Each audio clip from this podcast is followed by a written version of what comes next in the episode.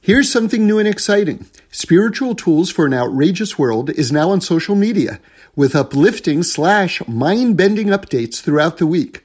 So please follow me on Facebook at David Sacks Spiritual Tools or on Instagram, David Sacks Spiritual Tools. Hi, this is David Sacks, and welcome to Spiritual Tools for an Outrageous World. Every week we do a little couples therapy between us and God. It's a chance to deepen and explore our most important relationship. Okay, I'm glad you're here. We're finishing up the middle book of the Torah. There are 5 books in the Torah, and if you kind of just think of it just artistically for a moment, 5 means that there's 2 on one side and 2 on the other side and 1 in the middle. So Sefer Vayikra, also known as Leviticus, is the middle book of the Torah, and we're finishing that up right now. And there's an amazing sort of like hidden little structure within it. Interestingly, Sefer Vayikra talks about the Mishkan, which was the traveling tabernacle in the desert, and that was sort of like the touchstone where the divine presence sort of like anchored itself to this world, and the Levium sort of encamped around it, and whenever the Jews traveled through the desert, it was always the Mishkan was always in the middle of the Jewish people and the Jewish encampment as we marched through the desert. So it's interesting that the book that describes the Mishkan, this tabernacle, is also the middle book of the Torah, because it's just like the Jewish people surrounded the Mishkan, the other books of the Torah surround Sefer Vayikra. So that's just a very cool visual, if you want to think of it in those terms. But I noticed this, I haven't seen this written, but whatever, I'll just say it in my name then, which is a hidden little kind of like theme, if you will, which is weaves itself through Sefer Vayikra, which is that every single Parsha of Sefer Vayikra begins with the letter Vav. So that's very interesting, except for the very last Parsha, B'chukosai of Sefer Vayikra, which begins with the letter Aleph. So let me just weave that into a narrative for you based on what we've been saying. What was the Mishkan? What was this tabernacle in the desert? So it was basically the portal between heaven and earth. And it connected heaven and earth. And remember, another way to visualize what the Mishkan was, and every time you hear the word Mishkan or tabernacle, please substitute in your mind Beis Hamigdash or a holy temple in Jerusalem, because they fulfill the same role in terms of creation. Okay? So when Yosef is reunited with his brothers, there's this moment where, you know, he's finally with his full brother, Benjamin, remember, because they both share the same father and mother, Rachel and Yaakov. And it says that they cry on each other's necks. And if you look at the Rashi there, it says that what they were doing was at that moment, they were mourning the destruction of the Beis Hamikdash and the Mishkan in Shiloh. Very interesting. So the neck then is being compared to the Mishkan or the Beis Hamikdash, the Holy Temple, which is this portal between heaven and earth. So why the neck? Because the neck connects the head and the body. In other words, the body is like earth, the head is like heaven, and the Mishkan, the neck, is connecting in between. So when you understand the role of the Mishkan in this way, you understand that the Mishkan really is the letter Vav, because the letter Vav, grammatically speaking in Hebrew, means the word and, right? So it's the connector letter. And if you think of just the Yud Ke Vav Ke, and I always recommend whenever you try to visualize Yud Ke Vav Ke, which is of course the holiest name of God, that you do it above to below. So it's Yud and K and Vav and K. And of course, the bottom K, or He, stands for this dimension that we're in right now. So you have the bottom He, and then the Vav above it, which is connecting it to the higher dimensions. You're just traveling holier and holier, upward and upward within, the highest, holiest places, right? So, but what you see there is that the Vav is connecting this world to the upper dimensions, just like the Mishkan is connecting this world to the next world. So therefore, doesn't it make sense that Sefer Vayikra, which is talking about the Mishkan, the entire book, doesn't it make sense that every single Parsha, every single Torah portion within the book would start with the letter Vav?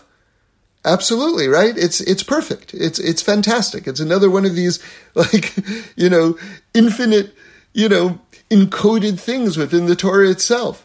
And then how awesome is it that the very last Parsha of the Torah, of Sefer Vayikra, rather, doesn't have a Vav, but goes to the letter Aleph, because we know that Aleph represents Hashem, right? Because Aleph is the number one, God is one.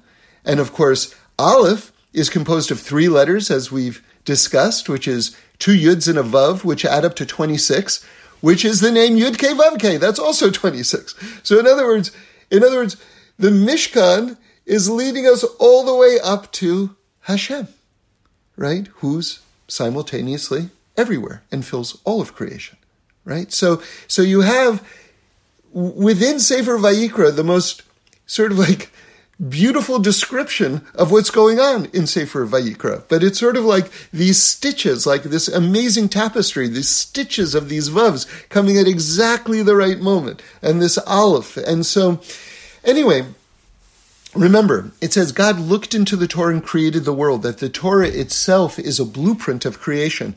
So when you see patterns like this, little stitches in terms of the tapestry of our world, ideally, it should give us more faith and more confidence that even though we don't know all of the answers, that the master craftsman himself has forged what's in front of us.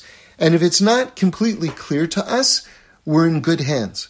As I wrote in this song, maybe someone can put it to music one of these days. I don't know where I'm going. I don't know where I'm going. I don't know where I'm going, but the driver is good. So that's what it is. It's another reminder. Now I want to talk about a bunch of things today, but the Sefer Vayikra, this letter Aleph, which is again beyond, right? Because Aleph represents Hashem, and Hashem is beyond, right? So with that in mind, the beyondness of it all, and all just how unexplainable so much of life often is, it's appropriate that this last portion contains the Klalas. And there are two groupings of Klalas, and I don't like the English translation for it because I just feel like it's just too it's too strong. So I'm going to translate it as negative consequences to our actions, okay? Instead of using the more popular term for it. So there are two clusters of klalas of negative consequences where God lists what can go wrong if we fall out of sync with the harmony of the universe. Remember, the Torah and the mitzvahs are putting us in harmony with ourselves and with the universe itself. And when we fall out of sync in terms of being in harmony with the universe, then just we expose ourselves to negativity and to discordance, and that's often experienced as suffering. So we don't want to do that, and God isn't sort of threatening us with these negative consequences, But God is informing us. God is saying, look, don't stick that fork into that electrical socket, because otherwise you'll get electrocuted. So God's not saying, I'm going to electrocute you unless you listen to me. But he's saying, unless you listen to me, you're going to get electrocuted. Do you hear the difference? One is a father pleading with his child not to run off the cliff, and the other is just someone just threatening and yelling. So it's not that. It's a pleading. It's a pleading. And of course you have the classic story.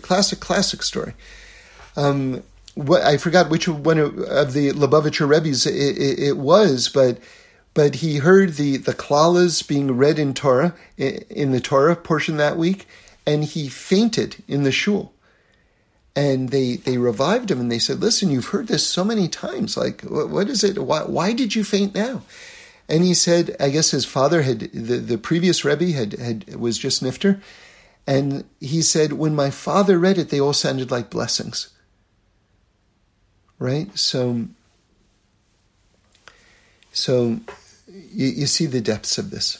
Anyway, there's one verse at the end of the Klalas, at the end of this grouping of negative consequences, that I want to look into because and give you my interpretation. This is my interpretation. But I think it's very special. It's one of these all-star verses in the Torah. And what I mean by that is it's been excerpted and it appears in the davening, like certain passages from the Torah, key verses from the Torah have been excerpted often by the prophets, because our prayer book was crafted by the Anshe Knesses Hagadola, which is translates the men of the Great Assembly, and the men of the Great Assembly had among its members the last prophets of the Jewish people.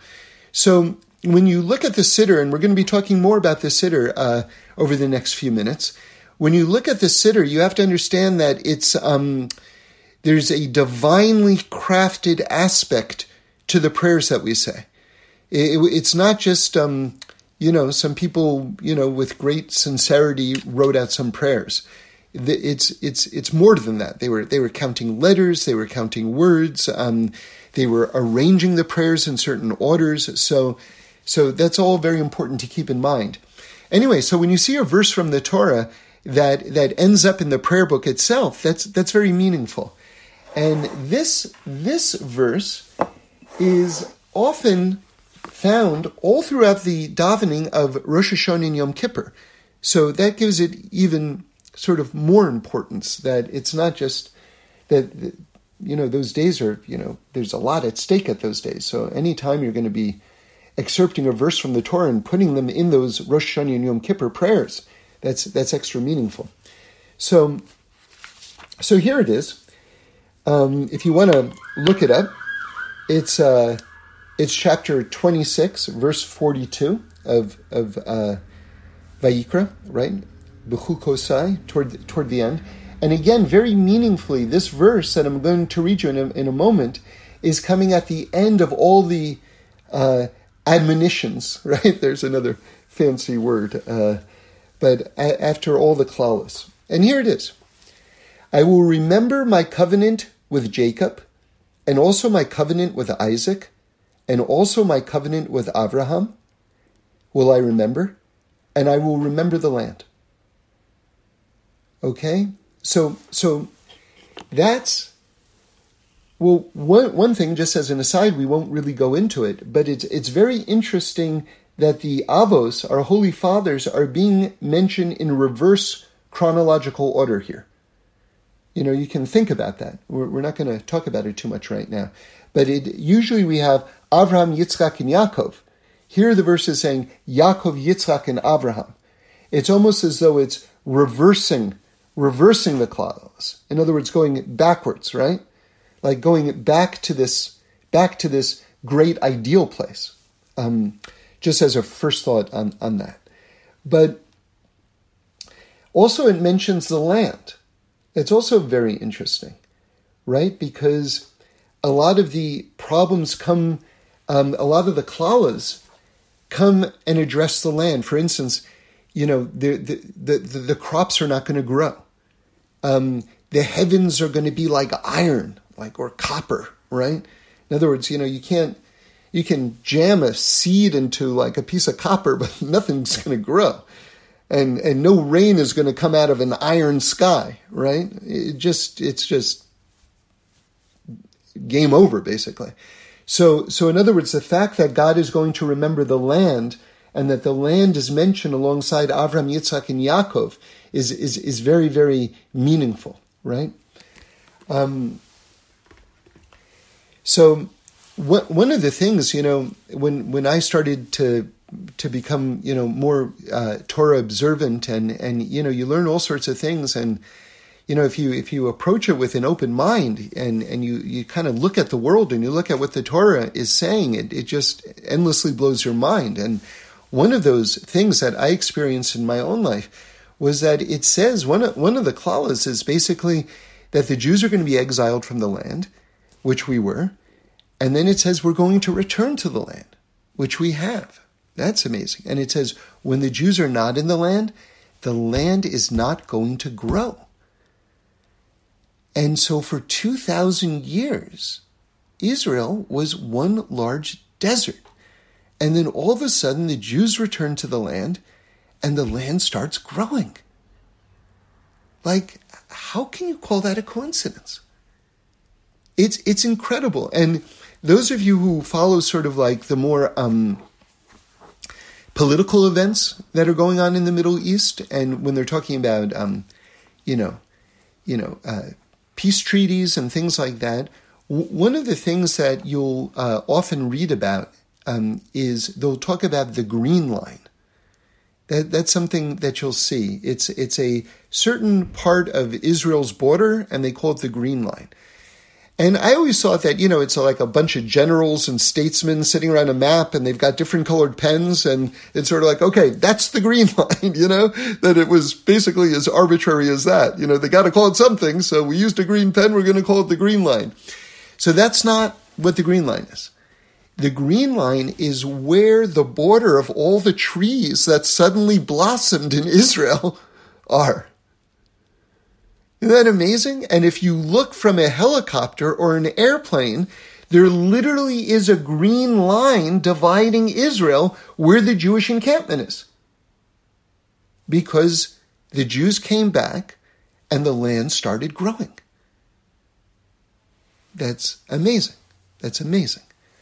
But let's return back to this verse, because there's one thing in particular that I want to share with you.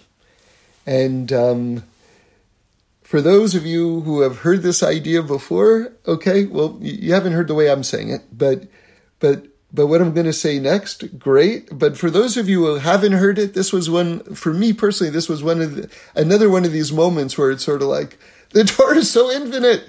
How could it be so perfect? So here it is. Again, let me read the beginning of the verse. I will remember my covenant with Yaakov. Now, Yaakov there, normally speaking, Yaakov is not spelled with the letter Vav. Okay?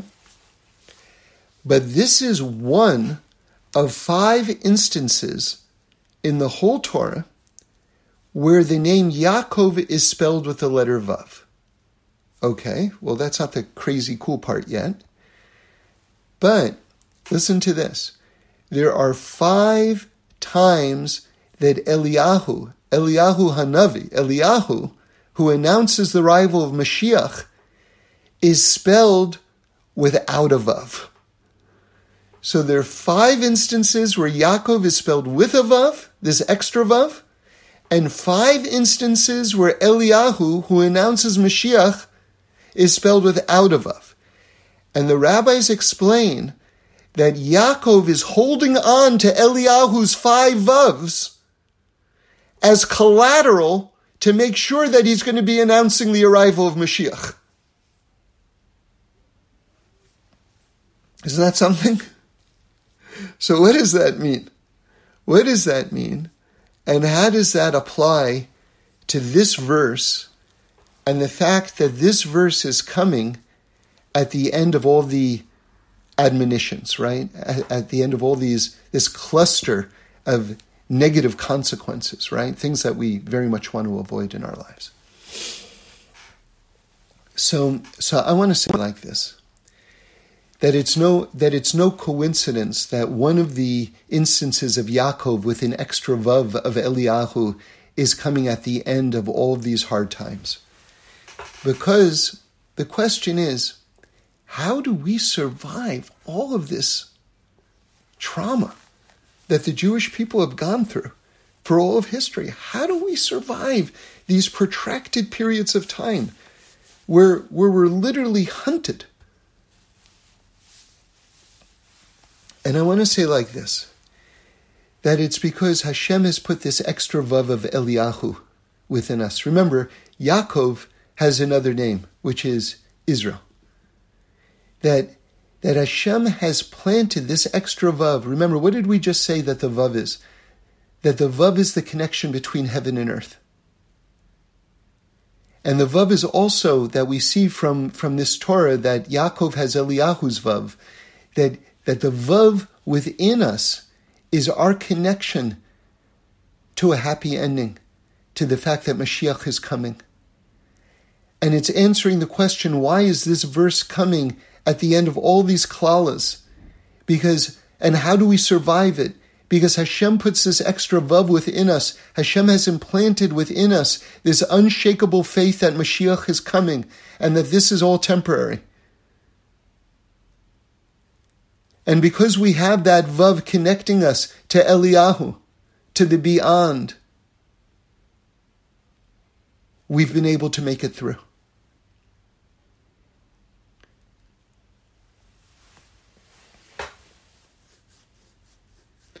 You know, it's a very long story, and I'm not going to tell it to you. But it's just one of the greatest things that I ever heard from Reb Shlomo. And he said that this story, whenever you tell this story, and I'm just going to cut to the very end of the story, whenever you tell this story, you have to hold the hand of the person you're telling it to. I never heard him say anything like that. And you know who he heard that from? From the person who told him the story. The person who told him the story said, whenever you tell this story, you have to hold the person's hand who you're telling it to. And the story ends like this. It's Reb Elimelech of Lizhensk has just saved this family from basically being murdered, right? And then he gave them this blessing, and they took his advice, and they end up not only surviving this you know, basically this life-threatening experience, but they end up prospering and becoming rich.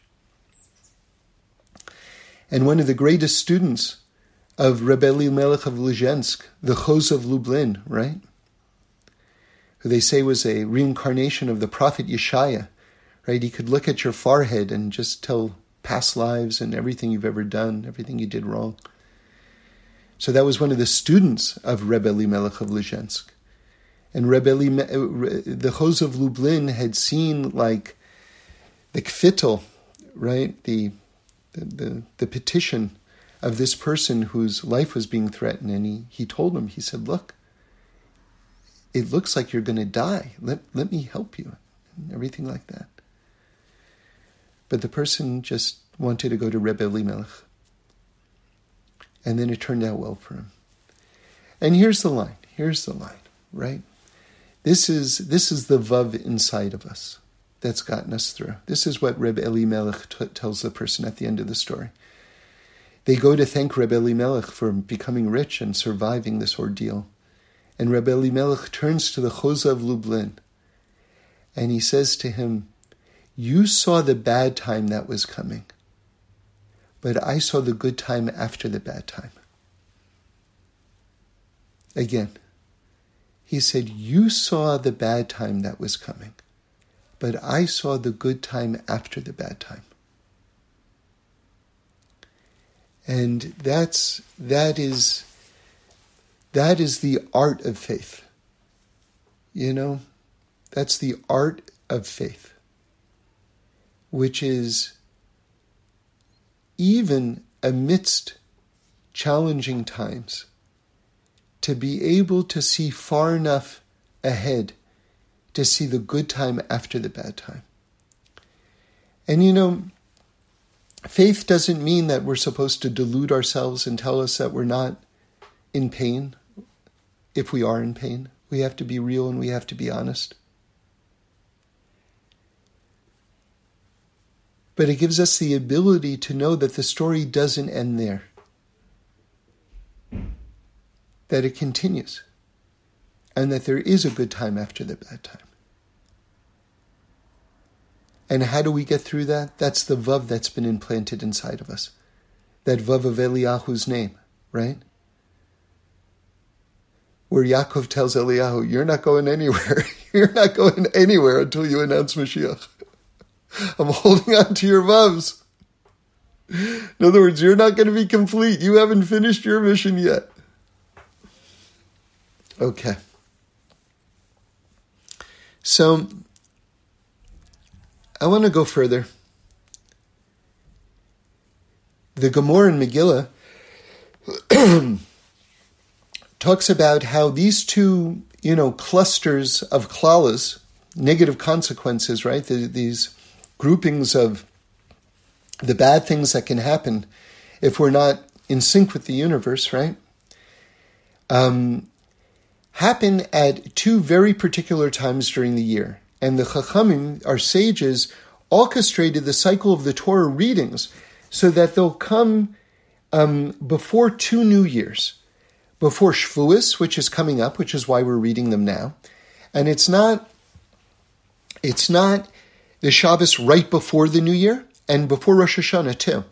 And the Chachamim, they're so sensitive about our mental health, really. That's really the best way to put it, that they don't make it the Shabbos right before the New Year.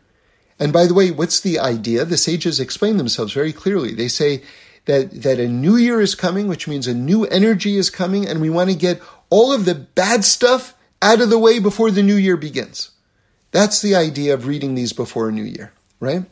But they don't put it the Shabbos right before the new year because you might be preoccupied with this negativity. So they say, okay, we'll put it the week before the last week, before the new year. 2 weeks before the new year, that's where it will go. So we'll come very close enough that we clean the slate before heading into a new year, but not the very last thing that you're thinking about before the new year, because then you might not be in an optimistic state of mind. And we want you to be, in a very confident, happy place, which is, again, beautiful. I mean, again, just the care and the love that comes into every single aspect of just the Torah vision for our lives. So the question is, all the big rabbis want to answer this question. How do the klalas before Shavuos differ from the klalas that we're reading before Rosh Hashanah? And it's a great question. And I'm going to tell you what the Eretz Fi, what Rav Frumer says, is he gives a beautiful, beautiful answer about what's the special nature of reading these klalas right before Shavuos, where we're getting the Torah again. And he says the following, and I would just give you a visual before we get to his visual. So this is a pre-visual, okay? You ready? So, have you ever been on an airplane where they say that we're just you're on the tarmac and you hear an announcement from the pilot who says that we have to de-ice the wings? Have you ever heard that? I think most people have, right? So it gets very cold up in the sky. I don't know. Sometimes they've got all the facts of your flight, like how high up you are and how much longer it is till you land, that little screen with all the facts of it. One of the facts that they give you is what the temperature is when you're like tens of thousands of feet up in the sky, and it's always like super cold. Anyway, one of the things that they have to do is de-ice the wings of the jet so that you can really fly high. Now, with that in mind, listen to what Rav Frumer says. He says, we're so used to thinking of our that we have to clean the negative stuff that we do. Like you do something wrong and right, you gotta do tshuva and kind of fix it up. And for sure, that's very intuitive. We understand that. But he says something beautiful and very, very deep here. He says, before we get the Torah at Mount Sinai, he says, you know what we've got to clean up? This is what the Klalas are coming to do. Do you know what we've got to clean up? All of our mitzvahs. Because you say, well, a mitzvah, I did a mitzvah. Like, what do you mean clean it up? Well, some of our mitzvahs are better than others. Let's just face it. Like, when you make a bracha, sometimes you just say it with all of your heart. Sometimes you rattle it off and you don't even know if you said it. This is a real live case from the Shulchan Aruch, from the Code of Jewish Law. And this always just amazes me, just what we're capable of, okay? So this is a real live halacha question. You ready for this? They say, what happens if you've got your tefillin in the kind of the starting place, right? The tefillin is over your bicep and you don't remember, are you just putting it on or are you just taking it off? Isn't that heartbreaking?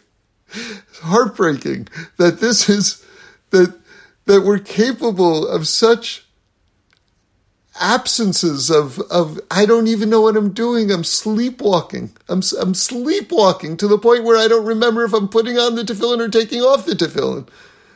And the Shulchan Aruch tells you what to do in that instance. So we all know that there are instances where even when we're doing the right thing, the question is, as Reb Shlomo would put it, are we doing it with all of our hearts? And so these klalas are coming to basically clean up our mitzvahs before we get the Torah at Mount Sinai. Toward what end? And now this is what Rav Frumer says, but now listen to his visual. So that we can clean our wings, because on Shavuos, we're going to fly to the highest reaches of heaven to receive the Torah, each and every one of us. And so we want to clean our wings so that we can soar even higher in order to receive Torah from its highest place. Isn't that beautiful? So again, if we want to be real with ourselves, we've got to fix the bad stuff. But we also have to make sure that when we're doing the good stuff, that we're doing it with all of our essence, and that this is an opportunity for us to sort of like rectify what we're doing right.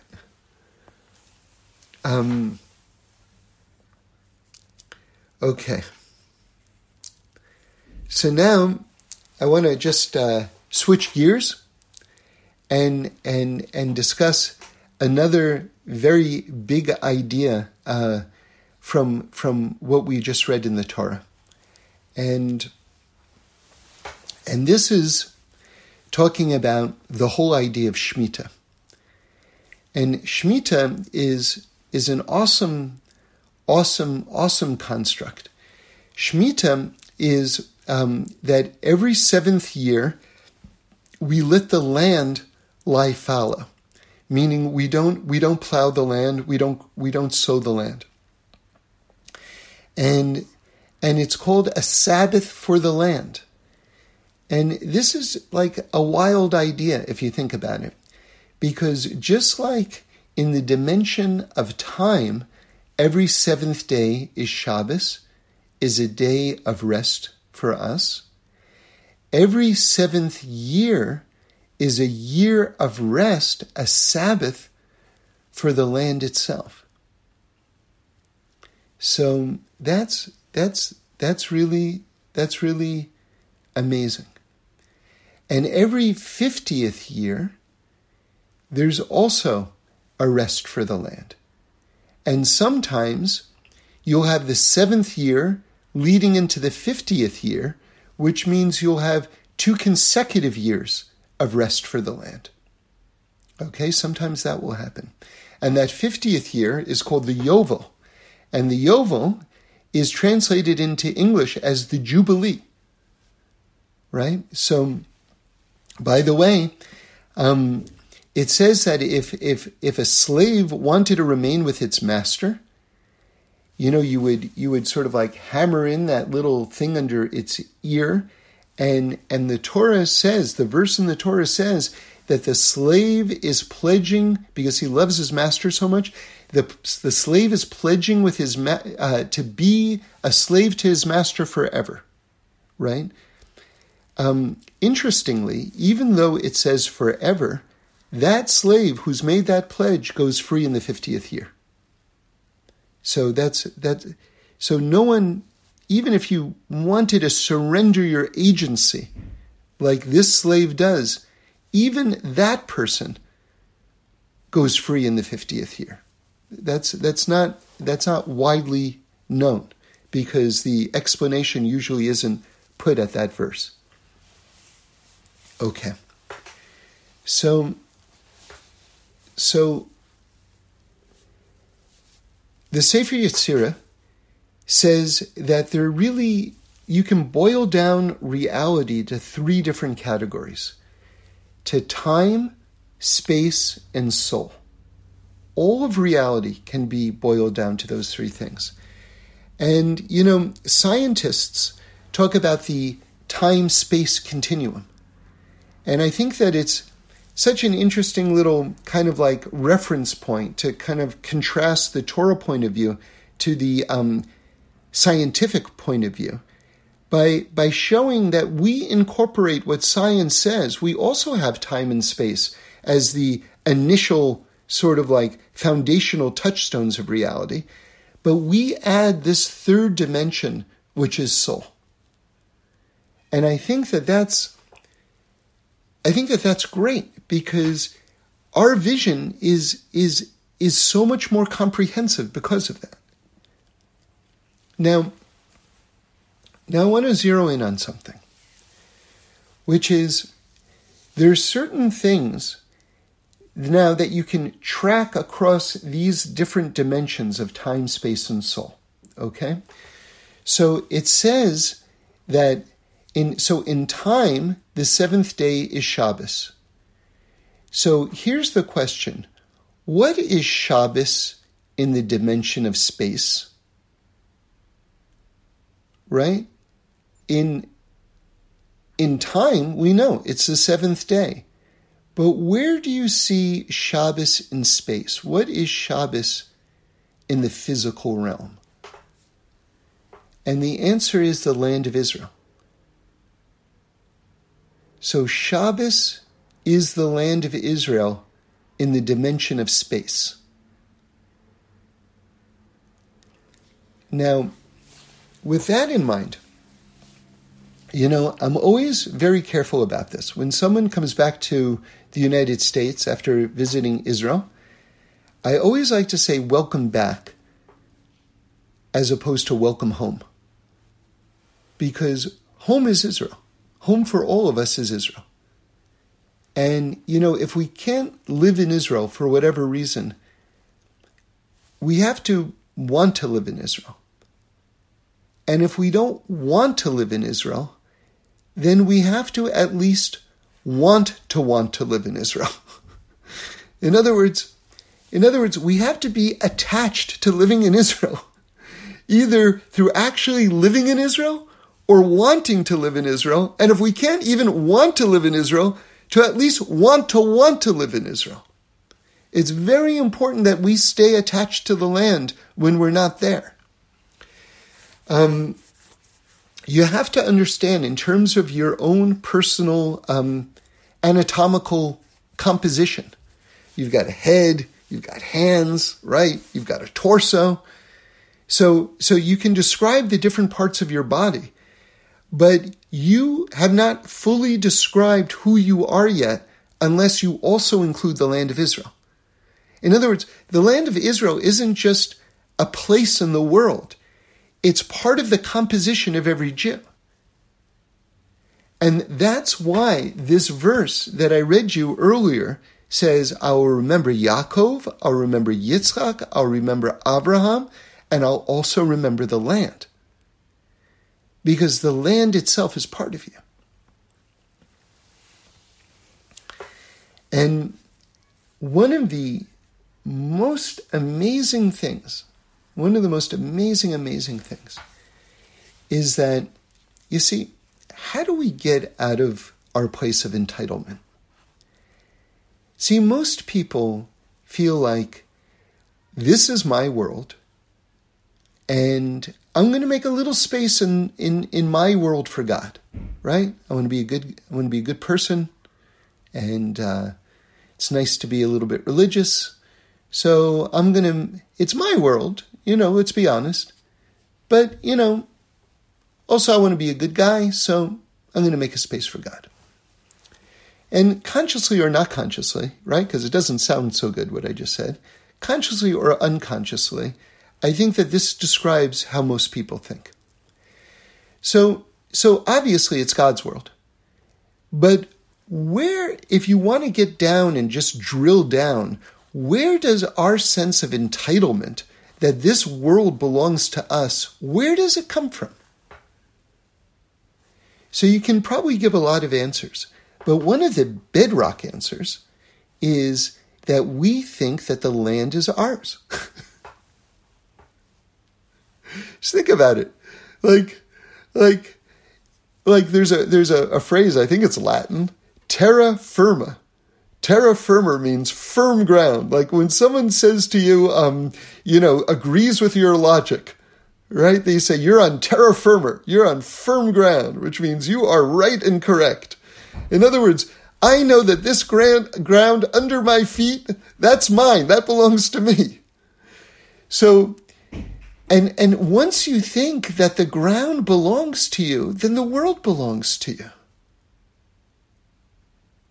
Do you know, I would hazard to say, and I know that this is a massive generalization that I'm about to tell you, that most wars over the course of human history have been fought over land. Either this is my land and you're not going to take it and I'll kill you if you think you're going to take my land, or that's your land and I'm going to take it and I'm going to kill you in order to take your land. I think that's most wars, right? In other words, all coming from this central premise that the land belongs to me, the land is mine. So what does God say? God says, the land belongs to me. Now, have you ever heard that expression, you had the rug pulled out from under your feet?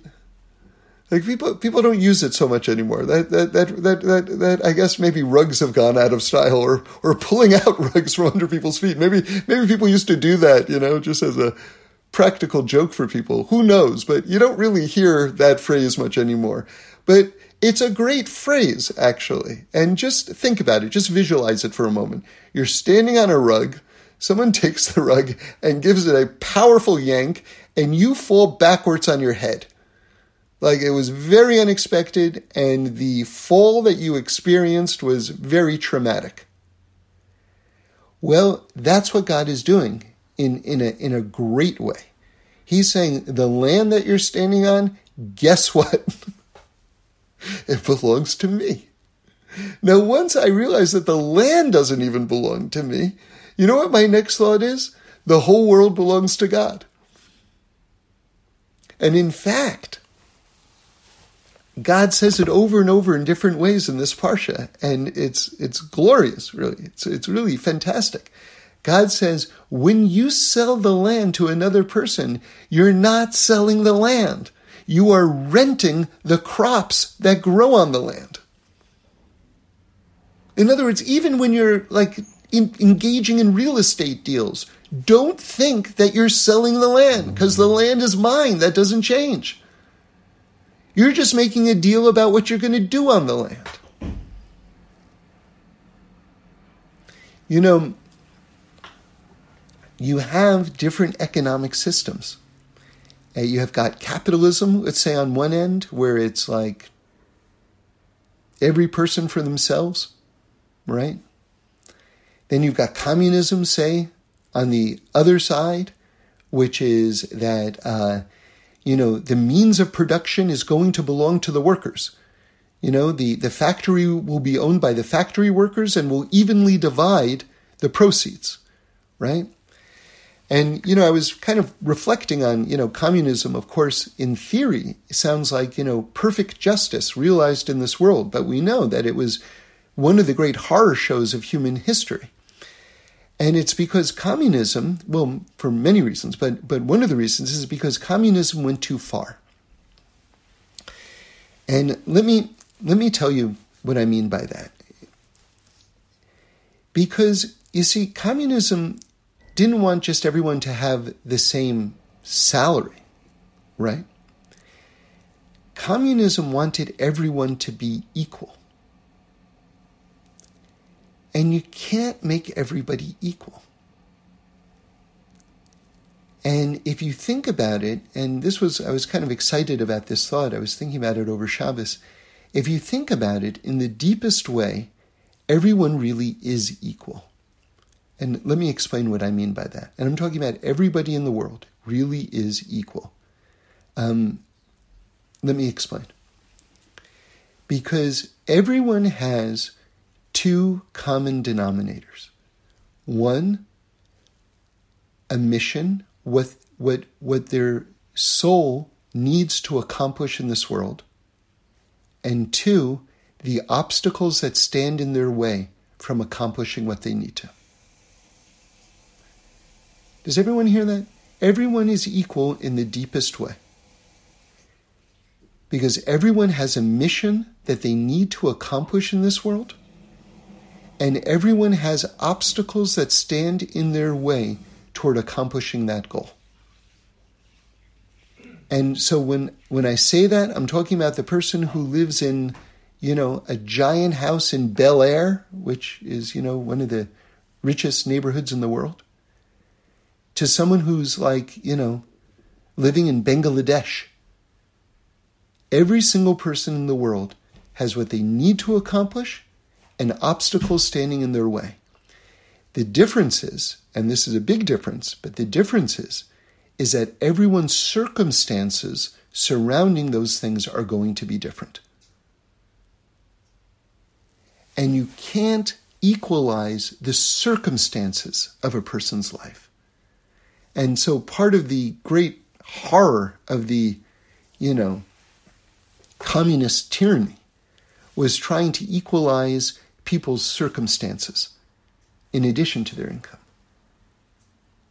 So anyway, economically speaking, on the one side you have capitalism, on the other side you have communism, and God comes up with this system, which is this amazing in-between, right? Long before capitalism and long before communism, by the way, God came up with this amazing economic model, this utopian economic model. You ready? Everyone has a piece of the land of Israel, right? And every 50 years, you get your land back. Because over the course of those 50 years, fortunes rise and fortunes fall. And it could be, as was often the case, people needed to sell their family land in order to generate cash. But every 50 years, during the Yovel year, during the Jubilee year, right, where all the slaves go free, everyone gets their piece of land back. And it's like God hits this divine reset button, and everyone gets a chance to start again.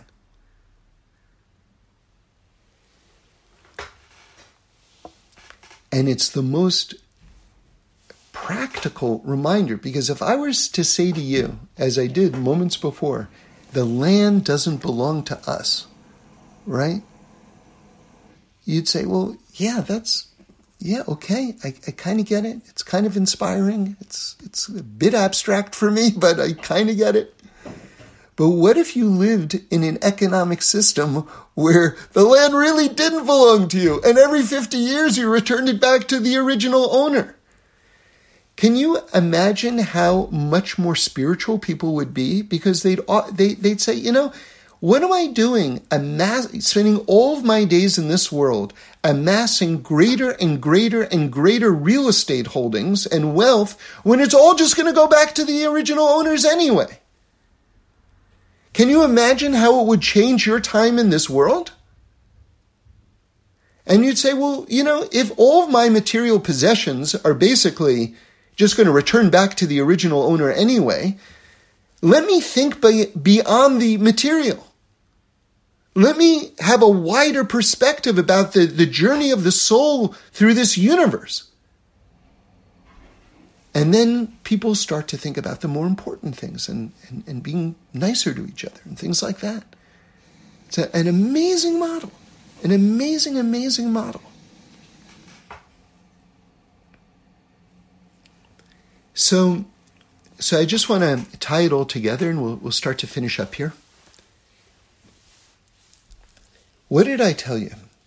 I told you that every seventh day of the week is Shabbos. And every seventh year is Shabbos for the land. And that in time, you have Shabbos. And in space, Shabbos exists as the land of Israel. And I told you that all of our homes is Israel. Do you know what that means if you continue along this logical sequence?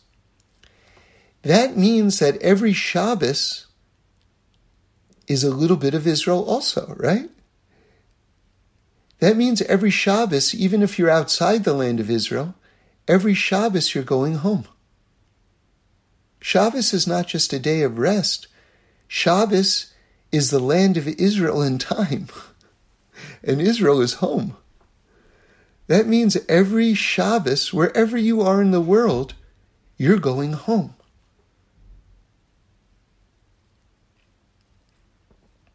Now, I want to tell you, I told you that the prophets were instrumental in designing the prayer book.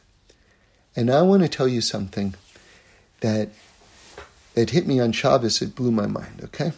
And I'll tell you the more established thought, and then I'll tell you the new thought, okay?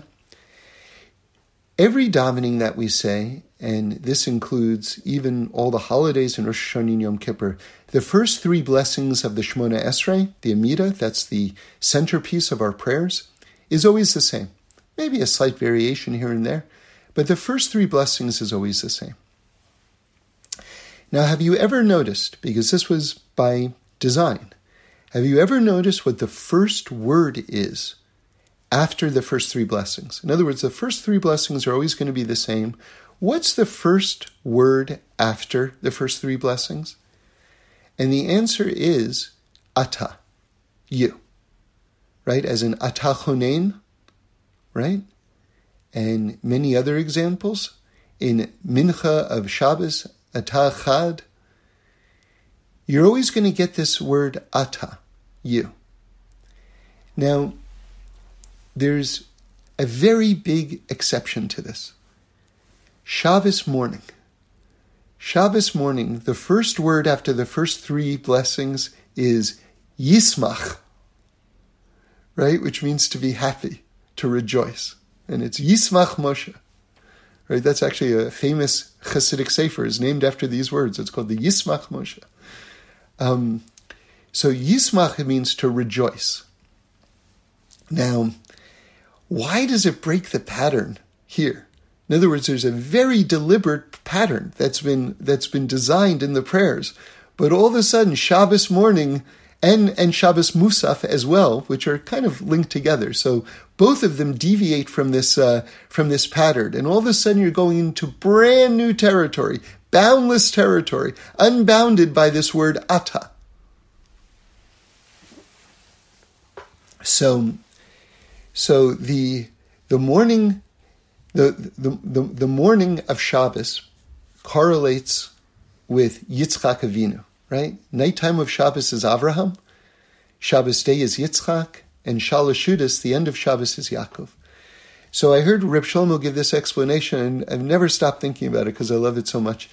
So why does Shabbos day correlate with Yitzchak? Because Yitzchak never left the land of Israel. He was born in Israel, and he was told by divine decree never to leave the land of Israel. So Reb Shlomo says, when you wake up Shabbos day, it's Shabbos. That's like Yitzchak. He's born into Shabbos. You wake up at Shabbos. And then he says, you take a nap on Shabbos and you wake up from your nap and it's still Shabbos. So all there is Shabbos. And Shabbos represents the infinite, because the Messianic period has another name from the sages. It's called Yom Shekulo Shabbos. The Messianic era is called the day that will be all Shabbos. So I was thinking about it, like here Shabbos morning, all of a sudden we finish the first three blessings and we don't say Atah. We say Yismach. And I thought to myself, what if I take the gematria of the word Yismach? I wonder what it would be. And then I thought, why bother? I'm just standing here in shul. How am I going to know what number? Like, I don't have like a book of like gematrias in front of me. And then I said, just add it up anyway. Anyway, I almost fell over. You know what Yismach is gematria? Mashiach. That one I know. I didn't have to consult a book for that. 358. I added it up. Can you imagine? By design. And you know, even more than it being the gematria of Mashiach, if you rearrange the letters of Yismach itself, it spells the word Mashiach. That doesn't always happen. Why? Because you're in this boundless, limited space where you wake up at Shabbos, you take a nap, you wake up, it's still Shabbos. And that's home. That's the point. Every Shabbos we go home. Every Shabbos, wherever we are, we go home. And that home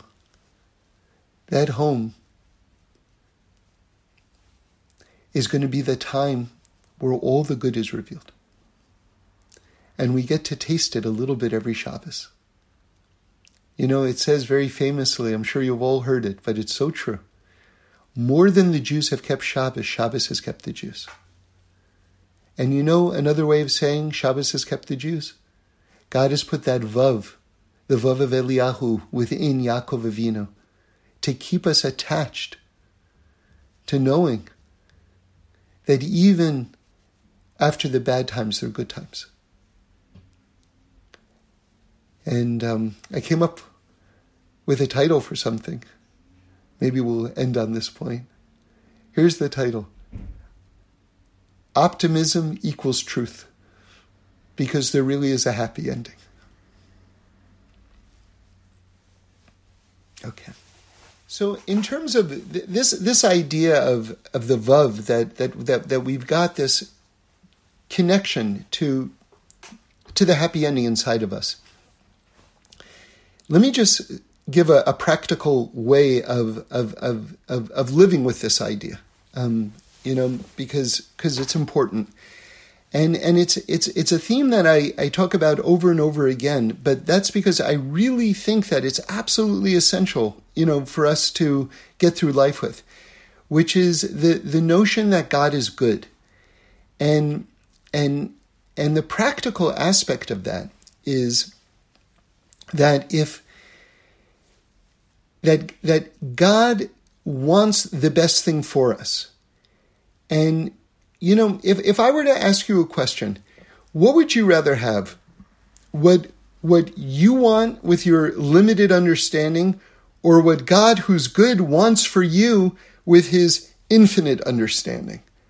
I think that most people would say, well, look, I mean, if I don't know anything and he knows everything and he's good and he loves me and this is what he wants for me, then yeah, I want to go with that. So if we can live with that perspective, that means that no matter what's happening, even if we're experiencing it as a downturn, we know that we just won, because the one who knows more than we do and who wants the best for us and who loves us the most, that's what he selected for us, which means that you can go through life and you can choose to go through life this way, and it's actually the deepest and the highest way to go through life, is that you're constantly winning. You're literally constantly winning because God is always making that best decision for you. Now there's another side to it, and we have to be realistic about this as well, which is that sometimes I'll just sort of like get super selfish and kind of like, you know, like my desires, you know, will just sort of like overtake me, and I'll make what is perhaps not the best decision. So now I just kind of, you know, now basically through my decisions, I just walked by the edge of the sidewalk next to the muddy puddle that the car just zoomed through, and now my shirt got mud on it. Okay, so I don't want to go through life with mud on my shirt, so now I have to get cleaned. So now God is now lifting me up, and he's cleaning my shirt. He's taking me out of the thorn bush, but when you get pulled out of a thorn bush, you're also going through thorns, so it's not great, but you don't want to be in a thorn bush either. You want to get out of the thorn bush. Well, I got myself into the thorn bush. Getting out of the thorn bush, sometimes I'm going to experience discomfort. And so, but the point is that that's also God being good. That's God saying, I want to clean you up. I want to clean you up. You know, sometimes we, you know, you want to clean a baby, and the baby, it's like uncomfortable. The baby's crying. But what are you doing? You're cleaning the baby. So we're off in the baby, and we don't know why you're taking that scratchy thing against my face. I'm cleaning you. I'm cleaning because I love you. So the things that are mystifying to us, that's the best, because God loves us and God knows more for us, so we win. And even the things that can be painful are the best because, yeah, look, I'm not perfect. Anyone who says they're perfect is just lying to themselves, basically. So I do need cleaning. And so now this is God cleaning me from a place of love, so that's also the best.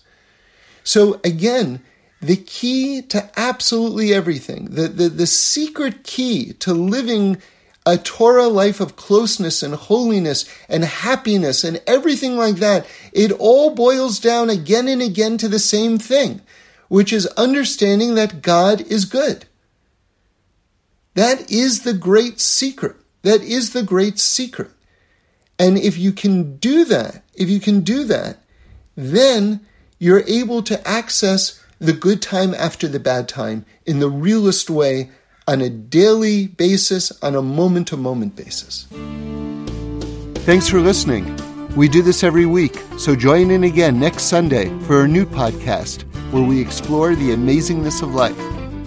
And review us and send in any comments or suggestions. I'd love to hear them.